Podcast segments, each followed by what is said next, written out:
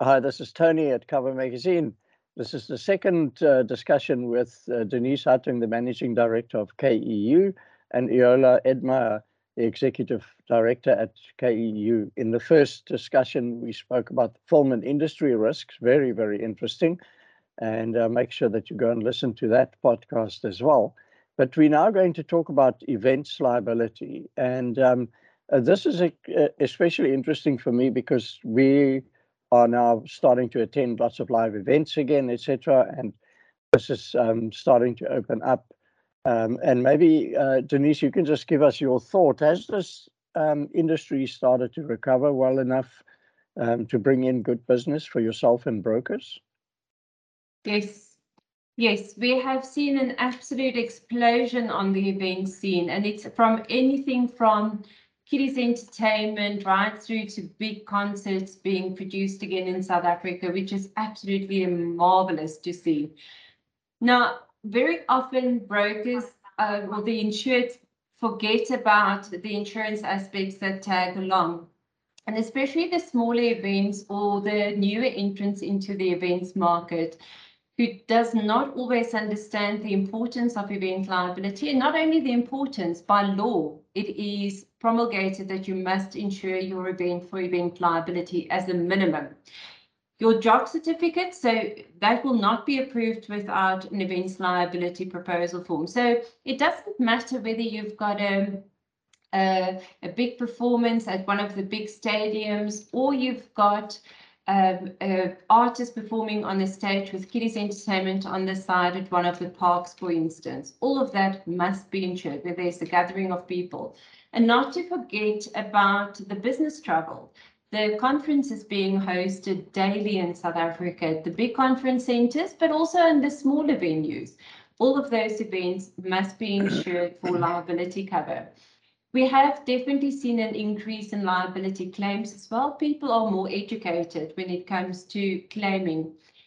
And then thirdly, what I need to add to that is don't underestimate the cancellation of an event. We are we had a brilliant storm in, in Johannesburg yesterday afternoon, one of hopefully many.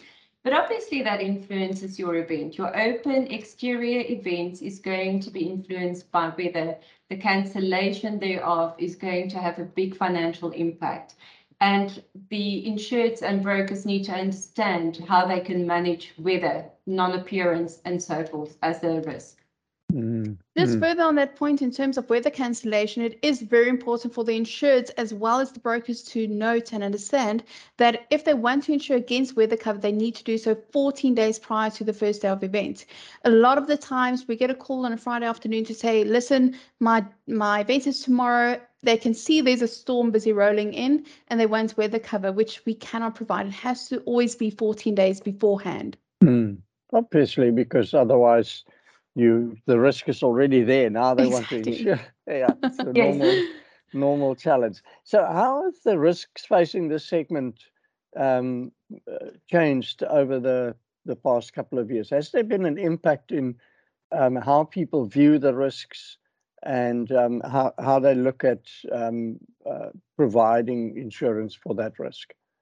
I think it's a combination of changes that actually took place. COVID taught a lot of us a lot new lessons. So in some of the events, for example, they are taking a lot better care in terms of who's coming in, who's going out, the hygiene aspects and the safety aspects thereof.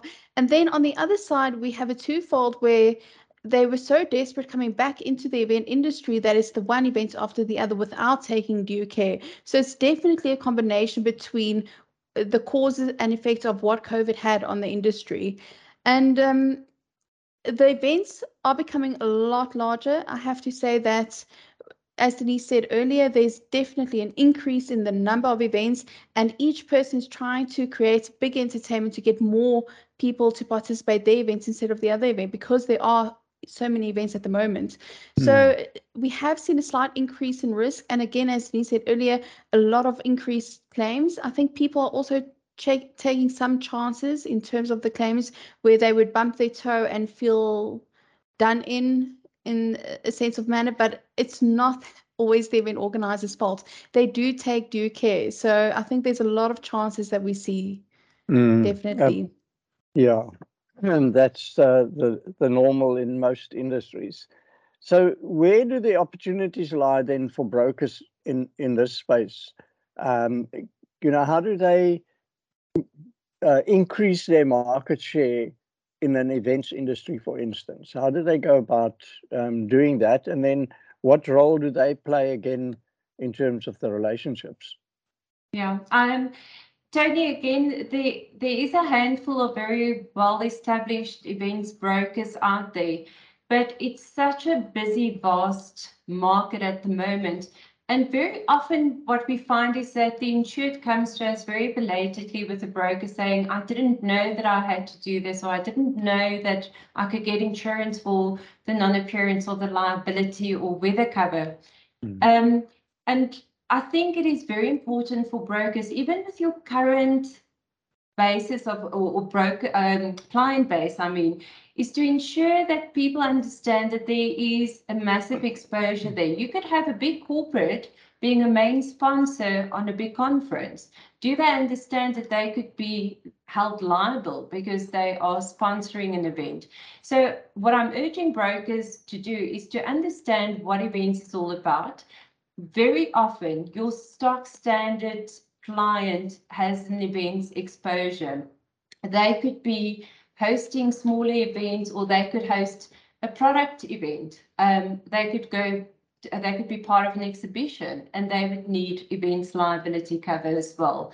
Mm. So this cover is much wider than just event organizers. It's very often corporate clients that will also require the cover. So brokers need to understand what the product has to offer what is needed by their own insurers and how we can then provide the um, solutions for them. But also, when you hmm. have a look at the events, everything involved in that event, so who's setting up the chairs, the marquees, those marquees can be insured on an annual basis whilst in storage, transport, and being hired out. So oh. the actual equipment that they use, um, the camera, the, the stage, sound equipment, all that equipment can also be insured under an annual policy. Or for instance, if you look at some of the additional entertainment that they provide, so especially when having a look at where kiddies are involved, so jumping castles, those subcontractors always need to have their own insurance. Are the jumping castles themselves insured, or if they have petting zoos at some mm. of these mm. events, mechanical rides, that's a, a, mechanical ride we have to specifically look at, and those those people also have um, annual liability insurance. Yeah, so the opportunity then actually goes wide, where the broker, once he's insuring an event, he, he might pick up other clients that are yes. suppliers to that event, etc. That will, yeah, okay. So it's not just a once-off, and the guys can specialize in this sort of thing. Correct. Yeah. So all the subcontractors involved in an event needs to be insured specifically for that exposure. So, I mean, we haven't even started touching the sporting events, uh, mm. participants whilst participating, we have a massive influx of mountain biking, road running, um, mm. off-road running and mountain biking type of events. So that market is incredibly large. You would then typically find some of even your wine estates becoming involved in that. So they would open up their venues to some of these mountain bikers or some of these runners. Um, and you've got a very specific liability as a result thereof. You've got the mm-hmm. medical fraternity, you've got sweepers, you've got, especially when they do these events over a couple of days, you've got specific companies coming in, setting up the tents, breaking it up whilst the guys are running or cycling, and then going to the next point and start again. So you've got all of that infrastructure around events. So not only what happens in the city and the bigger centers, but also what happens out in the open in nature. Big mm. events are, are happening at the moment. Mm. Mm. Yeah, well, you've certainly enlightened me in terms of the scope and the scale of the possibilities here. And um, yeah, um, brokers should definitely be looking at um, getting involved because it's quite wide and yes. lots of opportunities.